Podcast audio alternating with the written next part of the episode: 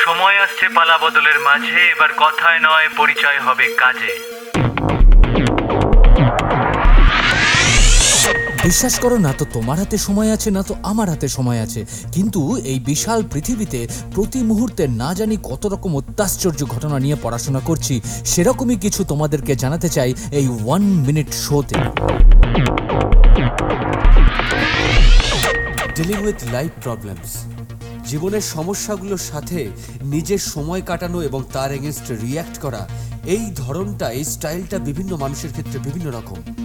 To identify the problem to analysis গভীরভাবে তার ভিতরে পৌঁছে যাওয়া এবং সেখান থেকে তাকে শিকড় সূত্র টেনে বার করে আনার চেষ্টা শুরু করা, এই সম্পূর্ণটাই কিন্তু মানুষের মানসিকতার উপর নির্ভর করে। ডিপ্রেশন ব্যাড ফিলিংস নেগেটিভিটি, এই সমস্ত কিছু মানুষের মধ্যে ছিল, আছে এবং ভবিষ্যতেও থাকবে।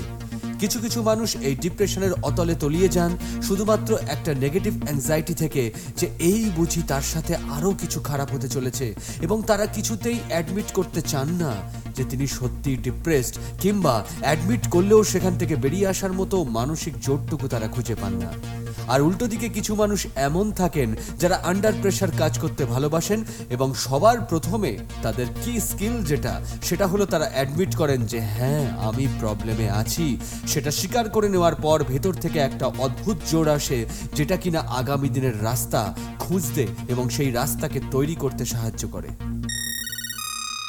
তোমার শেয়ার ও সাবস্ক্রাইব করাটা ভীষণভাবে এক্সপেক্টেড গুগল পডকাস্টে গিয়ে প্ল্যানেট ডিবি সার্চ করে এক্ষুনি সাবস্ক্রাইব করে নাও ফর আপকামিং এপিসোডস আর তোমার দেওয়া কন্টেন্ট এই এপিসোডের অন্তর্ভুক্ত হতেই পারে, তাই ইউ আর অলওয়েজ ওয়েলকাম